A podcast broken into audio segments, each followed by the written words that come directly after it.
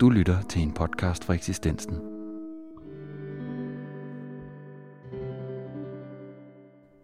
Velkommen til Eksistensen podcast, der i denne episode skal handle om en person, der i sin levetid og i særdeleshed i sin død formåede at iscenesætte sig selv til at blive en nærmest mytisk personlighed i rock- og pophistorien. Det skal handle om David Bowie, eller rettere, det skal handle om David Bowies lyrik, om David Bowie som digter. Jeg har sat den imponerende produktive digter og forfatter Jakob Brøndum i stævne i anledning af udgivelsen af hans seneste bog, Bowie, rockmusikeren som eksistensdigter. Velkommen til, Jakob. Tak skal du have. Du har jo tidligere skrevet bøger om rockmusikers tekster, om YouTube og Bob Dylan. Netop. Og nu er turen så kommet til David Bowie. Hvad er din personlige indgangsvinkel, eller dit personlige forhold til David Bowie og hans musik? Ja, øh, det er jo, at jeg ser, at han har en øh, eksistentiel dybde i sine tekster, som jeg synes er spændende og vigtig.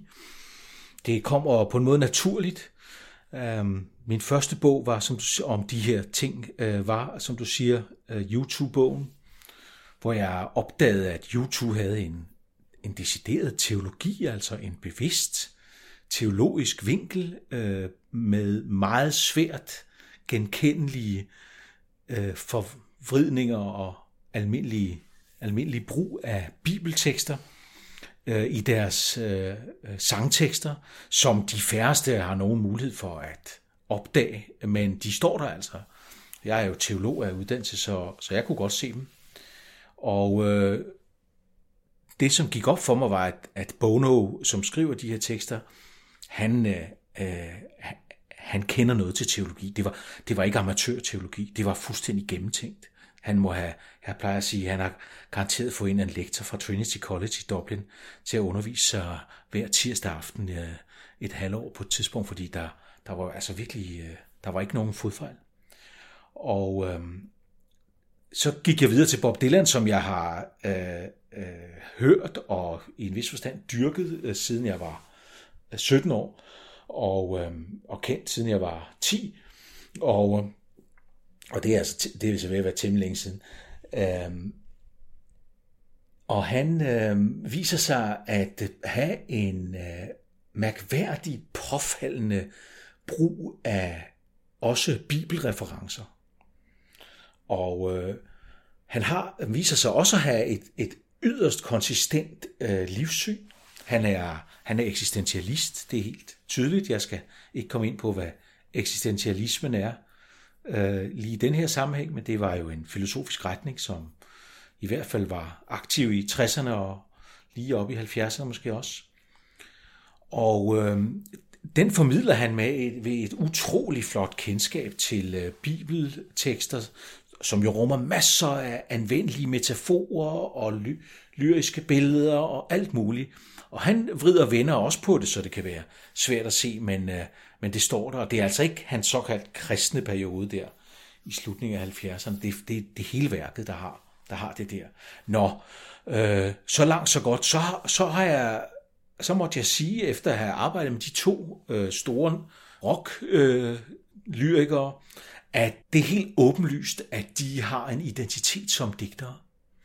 Det er helt åbenlyst, at de anser sig selv for digtere, og at de også er en lille smule øh, flove, fordi de tit rimer.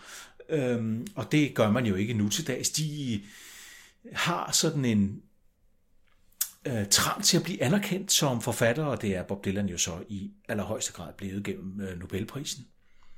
Og den, den opdagelse, at øh, de her mennesker har en identitet som digtere, det øh, åbnede øh, et øh, større landskab for mig.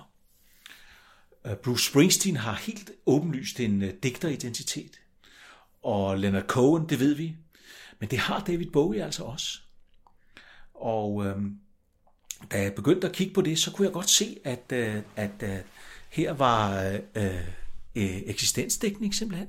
Han øh, ønsker at øh, undersøge nogle vigtige aspekter af tilværelsen, øh, og det gør han, øh, som alle digtere. Øh, er han også båret af trang til at øh, udtrykke sig og trang til at undersøge vigtige ting. Og, og pludselig opdager jeg, at øh, der er en, en anden form for sammenhæng i Bowies tekster, end der er i de to andres, men en form for sammenhæng, og det synes jeg godt, man kunne skrive en bog om. Det har jeg så gjort. Hænger det på nogen måde sammen med, at du, øh, nu siger du, at det ligesom er noget, du er, er, er kommet frem til ved ligesom at, at betragte ham lige præcis som digter. Mener du, at hans tekster, eller hans digtning, er et overset aspekt af hans øh, karriere i forhold til hans musikalske? Det er svært at sige. Jeg er ikke så god til at, at lad mig sige det på en anden måde. Jeg interesserer mig ikke for det biografiske omkring de her mennesker. Og derfor læser jeg meget øh, få øh, sådan nogle almindelige interviews eller artikler eller noget, der fortæller om, øh, øh, hvor de har indspillet deres seneste projekt og den slags. Og derfor kan jeg ikke sige, om det er et overset eller et ikke overset aspekt. Men jeg, jeg har jeg må nok sige, når jeg har arbejdet med det her, så, så, så kan jeg se, at de andre mennesker, der også har arbejdet med det her, øh, fordi dem er der jo blandt øh, dem, der har skrevet bøger om Bowie på, på engelsk. Altså, nogen skriver netop om karrieren, og nogen skriver måske om hans kærlighedsliv, og nogen skriver så måske lidt dybere, og dem, der udlægger lidt sang indimellem, de kan godt se, at, øh, at han bruger en øh, meget rig mængde billeder, øh, sprogbilleder. Mm, men det er da rigtigt, han er jo ikke, han er måske ikke kendt som digter, men man, hvis man skal forstå Bowie, så tror jeg, man skal øh, gå en anden vej. Bowie, han er jo øh, multikunstner på en, på en meget spændende måde. Han øh, har, øh, ligesom Andy Warhol, som er hans øh, største æstetiske øh, inspirator, altså den amerikanske billedkunstner, øh, som øh, arbejdede særligt i 1960'erne, var toneangivende i øh, et bestemt miljø i New York, og det er jo ham, som har lavet de der store billeder af Marilyn Monroe for eksempel, som alle kender, og mange andre sjove ting. Warhol han øh, fandt ud af, hvordan man kunne udtrykke sig i de store øh, medier om en mere kunstnerisk, øh, æstetisk øh, brug af, af stoffet, og, og det, det øh, altså, øh, øh, Warhol han har lavet billeder, som er blevet fuldstændig vanvittigt øh, populære, som, øh, som, man, øh, som alle mennesker kender, øh, og, og, og man kan spørge, om det overhovedet er kunst, øh, eller om det bare er plakat øh, øh, tryk, ikke? Øh, også fordi han gentager sine motiver. Men, men, men det der at kunne overskride grænsen mellem øh, den store øh, kunst og det store marked. Det, det er noget, som øh, Bowie har lært øh, at, af Warhol.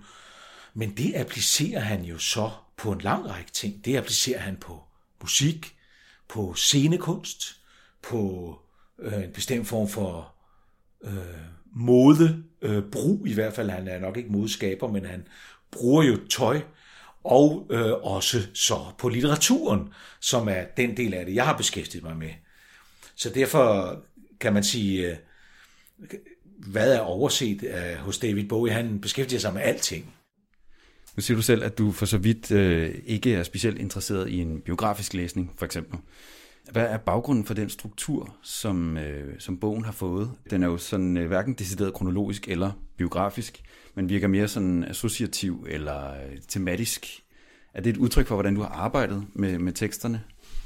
Ja, det, det er et smadret godt spørgsmål. Det er det. Altså, min, øh, den, min bog om YouTube minder nok en lille smule om den her øh, i strukturen, mens Dylan-bogen faktisk er kronologisk. Jeg tror, at jeg har ville vise, at David Bowie skriver eksistentielt på en meget øh, gammeldags måde, i en vis forstand. Og øh, for at der var nogen, der skulle tro på det, så blev jeg nødt til at vise først, at jeg også ved, hvordan han skriver, øh, når han ikke skriver eksistentielt på en gammeldags måde. Så derfor har jeg forsøgt at ligesom skitsere det, vi kender øh, fra Bowies digtning i begyndelsen af bogen, og så arbejde mig ind mod nogle eksistentielle temaer, som er meget overraskende i sammenhængen. Og det, det har nok været strukturen, at jeg siger, godt, lad os lige se, her er Bowie, og øh, vi ved, at der nogle af hans mest kendte temaer er de her temaer, og nu skal jeg vise jer, hvad jeg synes, der ligger bag nogle af de andre, også meget kendte temaer, øh, når de ses på præcis den her måde, som jeg gerne vil vise dem. Men hvis jeg skal tilføje, så vil jeg sige, den begynder dog i en vis forstand med en slags begyndelse til Bowie, men den slutter i hvert fald med hans død, øh, med nogle kapitler, fordi at der går han i, den, i det sidste album, øh, der går han øh, meget tydeligt ind i det, som er det kendteste ved Bowie, nemlig den store selviscenesættelse. Han gennemspiller spektakulært sin egen død, øh, inden den indtræffer. Han var jo øh, syg og vidste, at det ville ske. Og dels så øh, viser han øh, med blandt andet den tekst om den bibelske figur Lazarus, som er navngivet sådan. De pointer, som jeg gerne vil vise, er i hans øvrige tekstforfatterskaber, som er en lille smule overset. Det er de, de pointer, har overset. Ja. ja, du kommer jo som, ja man kan høre, du kommer vidt omkring i hans øh, brugede diskografi i bogen. Helt fra hans ja, tidlige albums til nogle mindre kommercielle albums, til måske nogle overset albums, og så endelig øh, værket øh, Blackstar. Ja. Og du kalder Bowie for en musikalsk kameleon, der, der kigger sig over skulderen. Og det er jo han jo også ofte blevet kaldt af andre. Er han også en lyrisk kameleon?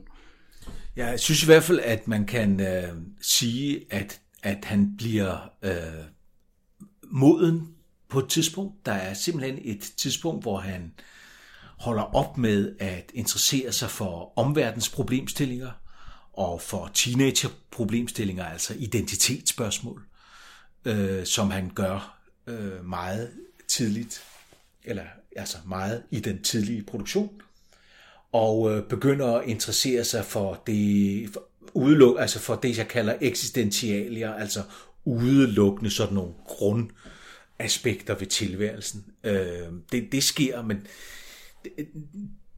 det, skift, det er det, det, hvor, du, hvor vi, hvad kalder du det, lidt mere indadvendt, eller overset albums. Ja, ja men det, det er det skift, der sker der, måske i, i 90'erne, som, øh, hvor han siger, okay, nu, hvor det virker som om, man siger, okay, nu gider jeg altså ikke rende efter modebevægelser længere.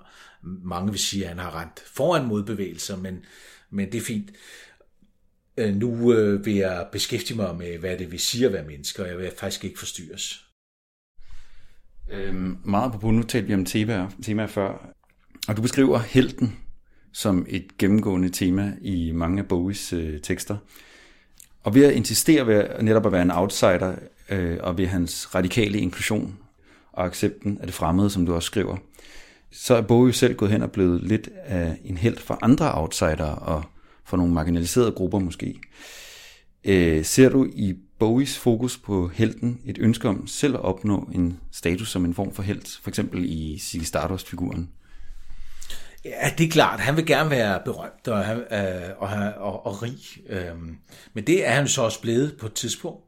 Men øh, heltefiguren er utrolig øh, interessant som omdrejningspunkt for en forståelse af Bowies øh, tekster og for en forståelse af øh, det moderne i Bowies tekster.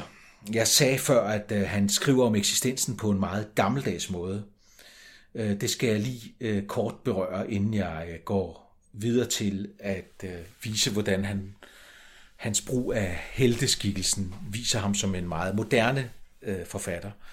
Det gammeldags består i, at til trods for, at Bowie altså nærmest fra starten har været det, man kalder postmoderne, mm, altså uden øh, en, der, en, der ikke læner sig op af de gamle, store, borgerlige sammenhæng i tilværelsen, men accepterer livet som en fragmenteret øh, konsumindustri, øh, hvor vi selv skal skabe sammenhængene. Til trods for, at han fra starten har kunne sige sig være sådan, at man kan næsten sige, at han fører arven fra 1960'erne øh, første store øh, rockkunst. Øh, den havde jo ikke eksisteret før.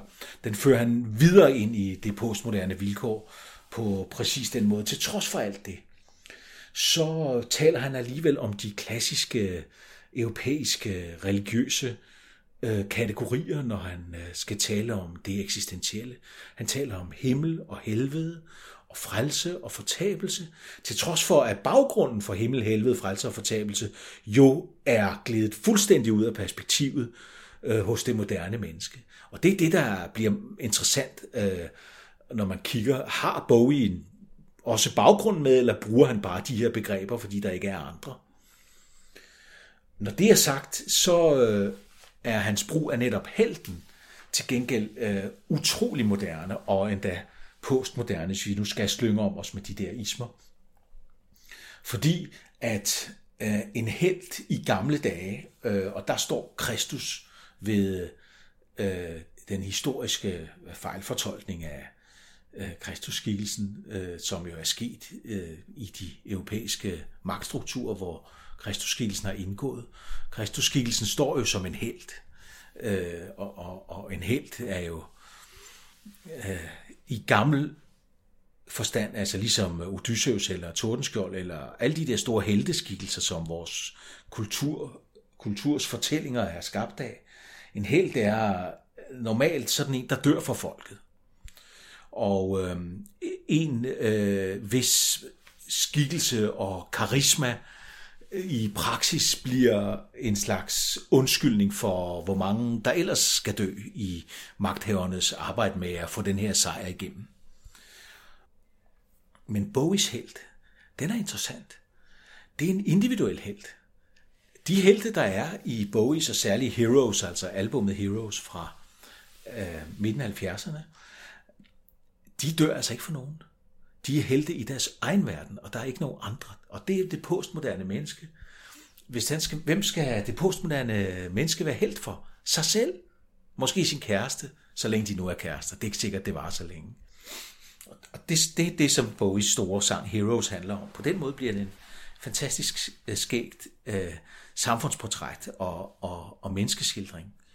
Den slags gælder kun, hvis, øh, hvis det ikke er tilfældigt.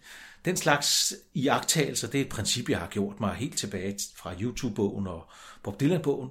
Den slags iagtagelser, øh, de må ikke stå alene.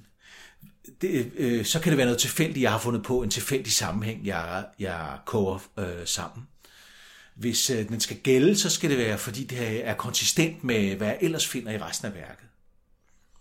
Og det er det naturligvis i det her tilfælde med, med Bowie, og, og øh, en af de ting, der der skaber den store konsistens, det er noget, som jeg dybest set altså først blev rigtig klar over, øh, nærmest da bogen var skrevet færdig.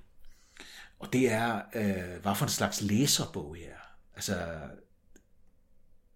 jeg øh, refererer til en hel del af de store øh, litterære hovedværker øh, i bogen, fordi at jeg siger, at det her ser altså ud som om, at øh, Bowie har læst øh, de her bøger.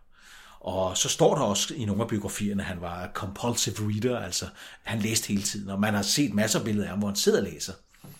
Men det, det, kan jo være, det kan jo være en gimmick, det kan være en, en øh, positur, ikke? Men så, altså, det var, det var lidt sjovt, ikke? Fordi altså, jeg havde nærmest sat det sidste punktum. Så opdager jeg, at hans søn har samlet en liste på 100 bøger over, altså en liste over de bøger, Bowie øh, til synligheden satte højst. Der skal sikkert nok have været flere. Og, så, og, så, og det var jo tjek, det viste sig så, det var jo tjeklisten for de bøger, jeg havde fundet citeret i, i hans værker. Det var altså ret sjovt.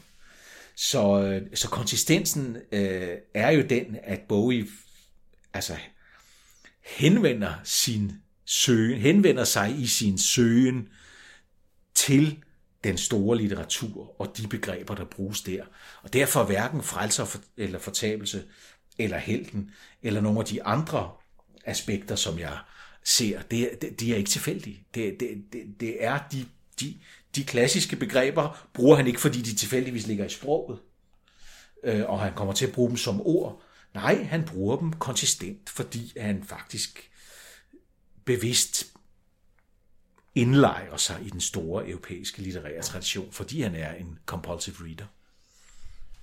Ja, så der er jo nærmest en, øh, en bog i bogklub, så man, og man kan sagtens gå ind og finde den på, øh, på nettet, den ja. her liste, hvis man har lyst til at læse ja. op på, på Bowies uh, litterære ja. udgangspunkt. Må jeg bare sige, at uh, at man må godt have læst øh, en 10-20 bøger øh, af, de, af de, der er på listen øh, i forvejen. Det, det, det vil jeg sige, øh, selvom jeg aldrig har været lærer og bestemt ikke er pædagog.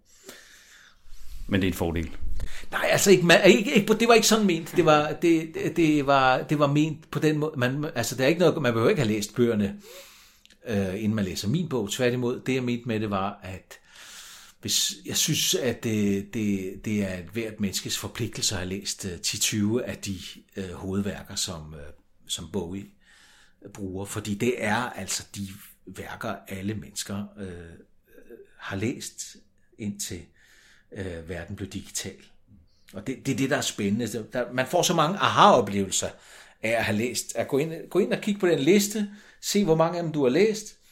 Når du har læst til 20 af dem, så vil du opdage, at der er større sammenhæng i tilværelsen, end du vidste. Jeg kunne godt tænke mig at, øh, at snakke om noget øh, andet nu. Øh, fordi, øh, og det slog mig, da jeg læste bogen, øh, at på et tidspunkt øh, der ligger du, du bruger, bruger ret, meget, øh, ret mange sider på det i bogen, øh, på at skrive om det album, der hedder Let's Dance. Øh, og du lægger stor vægt på, at det er, det er værket, hvor hans kulturkritik lykkes bedst i fusionen mellem kunst og pop. Øh, det her album, det blev en enorm salgssucces. Øh, kan man sige i forhold til det koncept, som albumet er, Øh, er der et samspil mellem, at det blev så stor en salgssucces på det tidspunkt, at det faktisk blev hans mest kommercielle album?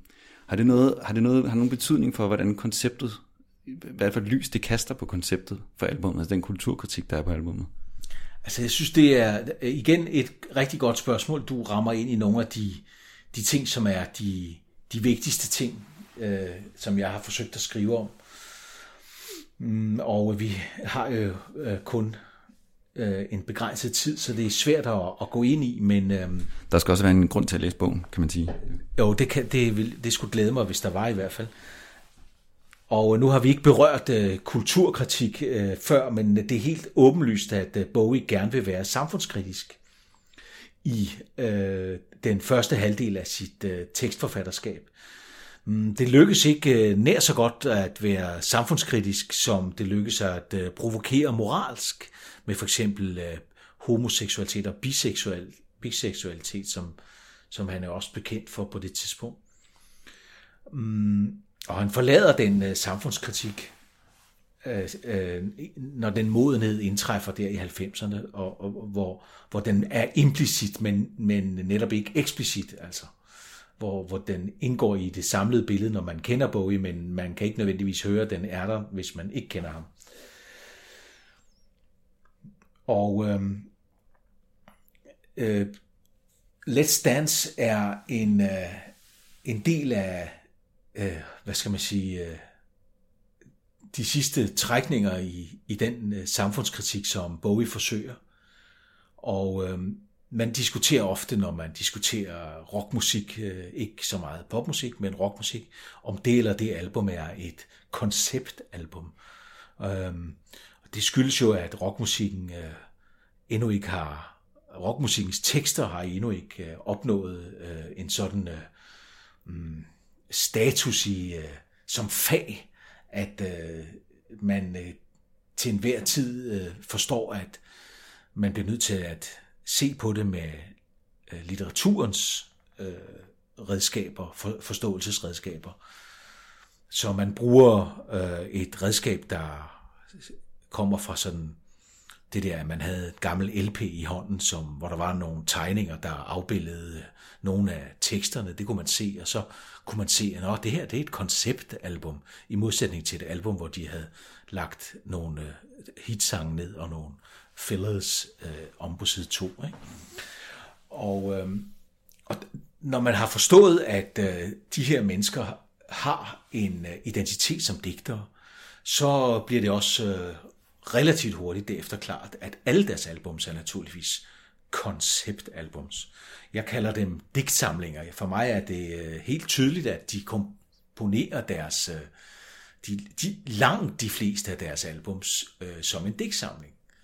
Og den måde, som øh, digtsamlingen øh, med de, øh, hvad er der, 10 digte, øh, øh, på Let's Dance er øh, komponeret, den er utrolig vellykket, fordi der lykkes det Bowie. Øh, for det første griber han øh, den rytmiske musiks øh, bevægelse, som var sket på det her tidspunkt, øh, hvor diskomusikkens øh, mere bastante rytmer øh, om, om, og mindre øh, øh, mindre gennemkomponerede øh, sange øh, er blevet øh, dominerende i populærmusikken. Han griber det, men han får også vendt det hele om og siger, se den maskine du er, når du står på dansegulvet og bare følger musikken. Der er du i virkeligheden øh, et udtryk for øh, den maskinelle, teknokratiske verden, vi har desværre kommet til at lave os. Så, så der får han bare sagt, han, han, han, han har, Bowie har trukket publikum med ind hele tiden, fordi han har øh, haft øh, tekster hele tiden, hvor øh, jeg-fortælleren i teksten er en, der står på scenen og ser ned på sit publikum eller kommunikerer med det. Men øh, på Let's Dance bliver publikum øh, den centrale figur i fortællingen. Og øh, øh, den verden, som den, som, som den dansende, som publikummet indgår i, øh, bliver den verden, som Bowie retter en øh, meget, meget, meget flot med endnu et ismeudtryk postkolonialistisk øh, kritik af. Og øh, det, men der er jo ikke nogen, der har sagt, nej, nu er der kommet et uh, Let's Dance album med øh, Bowie, hvor han uh, har bokse uh, handsker på udenpå. Lad os købe det for at se, hvad for en fantastisk kultur- og samfundskritik det rummer. Det opfattede man jo slet ikke. Jeg opfattede jo ikke. Jeg købte det album, da det udkom i 84, tror jeg, 83, 84. Men jeg opfattede jo ikke China Girl som en øh, kulturkritik. Jeg opfattede jo ikke China Girl som en, øh, en øh, kritik, der inddrager Marlon Brandos øh, øh, roller som øh, øh, undertrykker, og samtidig videre perspektivet ud mod Koreakrigen og Vietnamkrigen og det, som øh, England og Frankrig øh, gjorde i Kina, som øh, har skabt meget af de, mange af de spændinger, som stadigvæk kan ses historisk i dag. Øhm, det er fordi Bowie læser bøger, Bowie har en bevidsthed, Bowie har set øh, Puccinis opera Madame Butterfly, som præcis handler om under, den vestlige verdens undertrykkelse af Japan og Kinas kultur. Og øh, det får han alt sammen det får han lagt som farver i en palet, han dypper i, når han tegner sit billede. Så man plejer altid, jeg plejer altid at få det spørgsmål, når jeg, når jeg taler om de her ting. Nå, mener du så, at det er bevidst hos de her, øh, hos ham og ham, at øh, han har lavet det udtryk? Nej, det udtaler mig ikke om. Øh, jeg, jeg udtaler mig kun om, hvad der faktisk står i teksten. Men eftersom jeg ved, at de er digtere, og eftersom jeg har redegjort for deres øh, øh, øh, øh, inspirationskilder, som er nogenlunde de her, så øh, synes jeg da ikke, det er mærkeligt, at de associerer i de her retninger, når de skriver om de her ting, og jeg synes heller ikke, det er mærkeligt, at de tekster, de så siger, nu er den her tekst færdig, om, øh, også har en sammenhæng, der formidler det her budskab, for det er det budskab, der er konsistent med, men om de har sat sig ned og sagt, nu vil jeg skrive en sang, der handler om, det har jeg ikke nogen mening om. Du siger det meget apropos det her med, at publikum ikke nødvendigvis øh, var klar over, hvad, hvad det var for en kritik, der lå i Let's Dance-albummet. Er, er mange af det her album blevet betragtet sådan retrospektivt i hvert fald, som, øh, som det, det tidspunkt, hvor Bowie sådan stoppede med at være god. Altså, øh, hvor han solgte ud, så at sige, fordi at det, det er så kommercielt et album. Øh, hænger det sammen med, at, øh, som du skriver, at rockkritikere ikke øh, interesserer sig for litteratur, øh, og er det på den måde et, øh, et misforstået album. Ja, det, det er i hvert fald et af de pointer, som jeg ofte forsøger at øh, gøre, det, når jeg snakker om øh, et, et delaspekt af det her. Hvorfor øh, er det ikke så almindeligt, at man øh, udelukkende beskæftiger sig med deres øh, tekster og ser dem som digtere? Øh, ikke engang Bob Dylans Nobelpris har, har betydet en, en forøgelse af den øh, beskæftigelse, selvom at det skal indrømmes, at øh, der læses altså rocktekster, ved jeg, på engelske og amerikanske universiteter i dag. Også som fag, og, og der findes øh, øh, studiefelter, hvor man, hvor man beskæftiger sig med de her ting. Men når du læser en, en musikanmeldelse i avisen eller øh, i et musiktidsskrift, og det er jo der, man oftest læser om det her, så er der jo ikke nogen normer for, hvad den anmeldelse skal indeholde. Den skal sige lidt om, øh, hvor, hvordan øh, musikken lyder i forhold til den forrige plade, og den skal sige lidt om, hvordan musikken lyder i forhold til, øh, hvordan øh, anden musik lyder lige nu, og den skal sige lidt om, hvordan øh, den tekniske lyd er på det, og så skal den måske sige lidt om, hvad albummet hedder, og, og hvornår øh, kunstneren giver sine koncerter. Men øh, hvad han egentlig vil sige med det her album, det bliver meget sjældent øh, en del af, af, af kritikken, i hvert fald i første omgang. Så det kommer ikke ud til det bredere publikum på samme måde. Nogen øh, kan kritisere Bob Dylan for det og det. Nu har han gjort det og det, og nogen kritiserer Stones for det og det, og nu har de gentaget sig selv for 12. gang.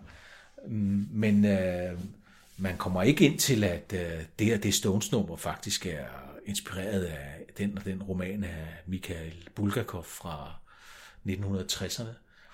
Det er bare den øh, lille niche, jeg interesserer mig for, men det er derfor, man kan sige, at det er blevet misforstået, er det ikke forstået, hvorfor er det ikke almen øh, kundskab, at David Bowie bruger en fantastisk spændende øh, øh, øh, øh metaforik, hedder det altså, digterisk et digterisk billedsprog, som, øh, hvor han virkelig formår med meget, meget flydende, fuldstændig almindelige øh, begreber, øh, almen, øh, i de fleste tilfælde, at øh, skitsere nogle sammenhæng i tilværelsen, som vi alle sammen går grund over.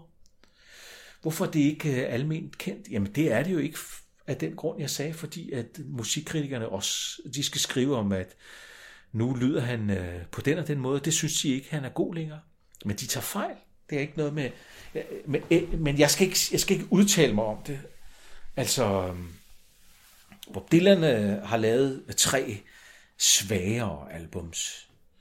Men øh, alle de store kunstnere, der arbejdede på det tidspunkt, hvor hans tre svagere albums kommer, nemlig i slutningen af 80'erne, de laver deres svageste albums på det tidspunkt Og det er sjovt nok det samme tidspunkt, som lige efter Let's Dance.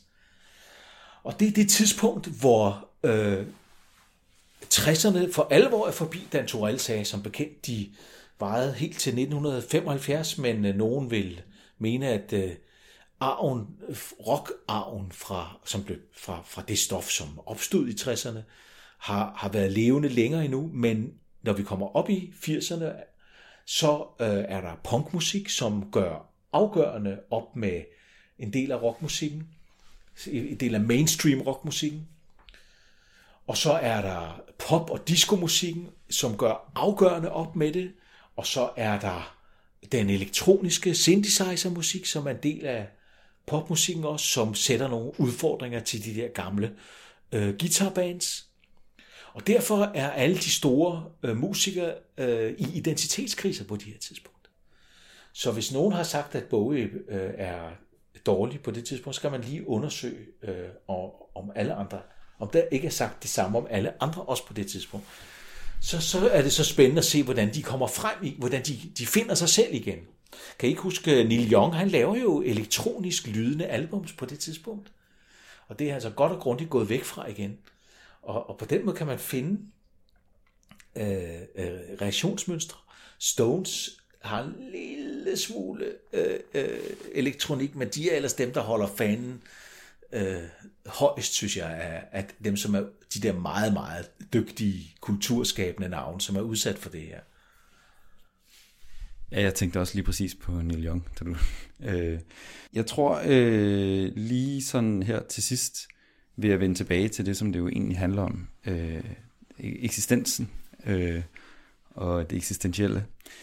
Øh, du beskriver øh, Bowies tekster og karriere som en form for eksistentiel søgen gennem litteraturen og personer og det her med at prøve alting mindst én gang.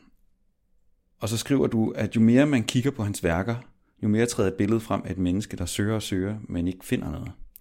Øh, alligevel så står Blackstar som det sidste album jo underligt afklaret i, i mødet med døden. Øh, ser du Borge kommer tættere på et svar? Øh, kommer han tættere på øh, at finde noget i sin søgen, eller kommer han tættere på sig selv? Det, det som jeg synes er, er vigtigt, når jeg skriver øh, de her bøger, øh, det er, at jeg påstår øh, stort set aldrig noget om, hvad de selv øh, oplever. Mm, jeg, jeg ser ikke, at han kommer tættere på et svar. Jeg ser, at han, at han øh, åbner sig for muligheden af, at, at livet øh, ikke nødvendigvis øh, afsluttes, når øh, den øh, fysiske død indtræder. Og det øh, er, er jo det spørgsmål, øh, som er det centrale eksistentielle spørgsmål. Alle religioner i hele verden, uden undtagelse, forsøger jo at svare på spørgsmålet, hvad sker der, når jeg dør? Øhm, alle mennesker ved, at de skal dø, men det er underligt uh, unaturligt, fordi at livet er jo det naturligste, vi ved. Og uh, hvorfor søren skal øh, øh, det holde op igen, det der, der er ingen grund til. Nu har vi fået det, men det begynder jo at forfalde ret hurtigt alligevel, øh, kan man jo se, når man har haft øh, ondt i knæet første gang. Og øh, vi, der er ingen, der nogensinde har været derhen øh, og, og, og øh, se, hvordan det var, som er kommet tilbage og har kunne fortælle om det. Øh, nogen påstår, at øh, kristendommens grundlægger er, har været der og er kommet tilbage og kan fortælle om det, men, øh, men det er jo ikke noget, som øh, man kan gøre gældende som en øh, almengyldig sandhed i vores verden, fordi vi jo siden ca. 1750 har aftalt, at øh, det er naturvidenskaben, som er sandheden om verden, og øh, den øh, øh kan ikke rumme de der spørgsmål.